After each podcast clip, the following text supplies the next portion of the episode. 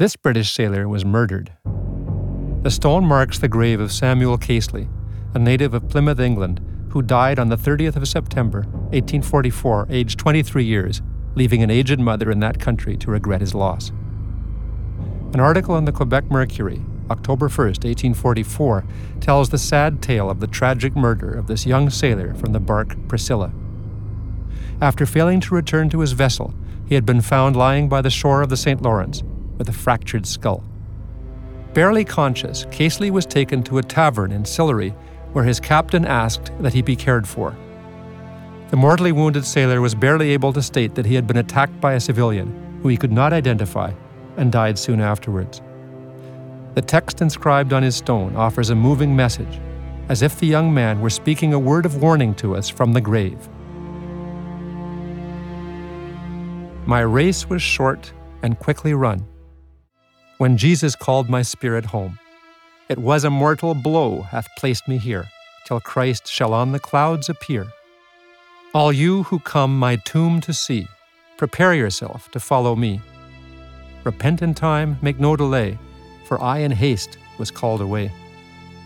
Death is a dart of love, a messenger of grace. It's only sent the soul to move, to see Emmanuel's face.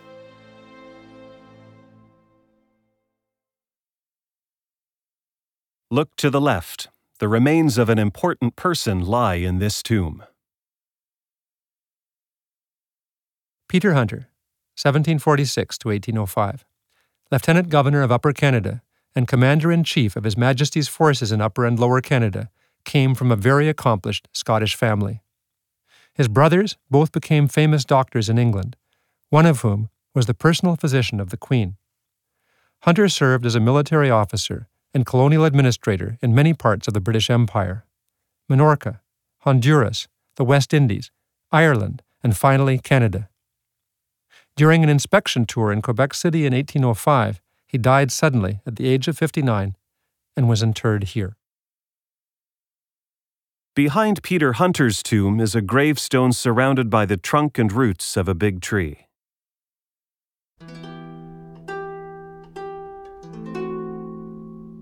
Half hidden by the tree that has grown around it, this stone was erected in memory of a daughter who died at the age of 18 in the year 1808 and two infants who died at the age of three months in 1807 and 1810. When the cemetery was restored, an effort was made to respect the poetic atmosphere of this historic place, to reflect the passage of time, that our time on earth is short, ephemeral. Even the stones erected in our memory will not last forever, and the words inscribed in stone will fade until they are no longer legible. As we walk through this graveyard and learn about the lives of the people who are buried here, we may come to realize that we have more in common with them than we might have first thought. As we learn of the challenges and tragedies that some of them faced, particularly when their children died as infants or as young children, it is hard not to be touched, to imagine how we might have felt if we had been in their place, and to realize that we too will pass where they have gone.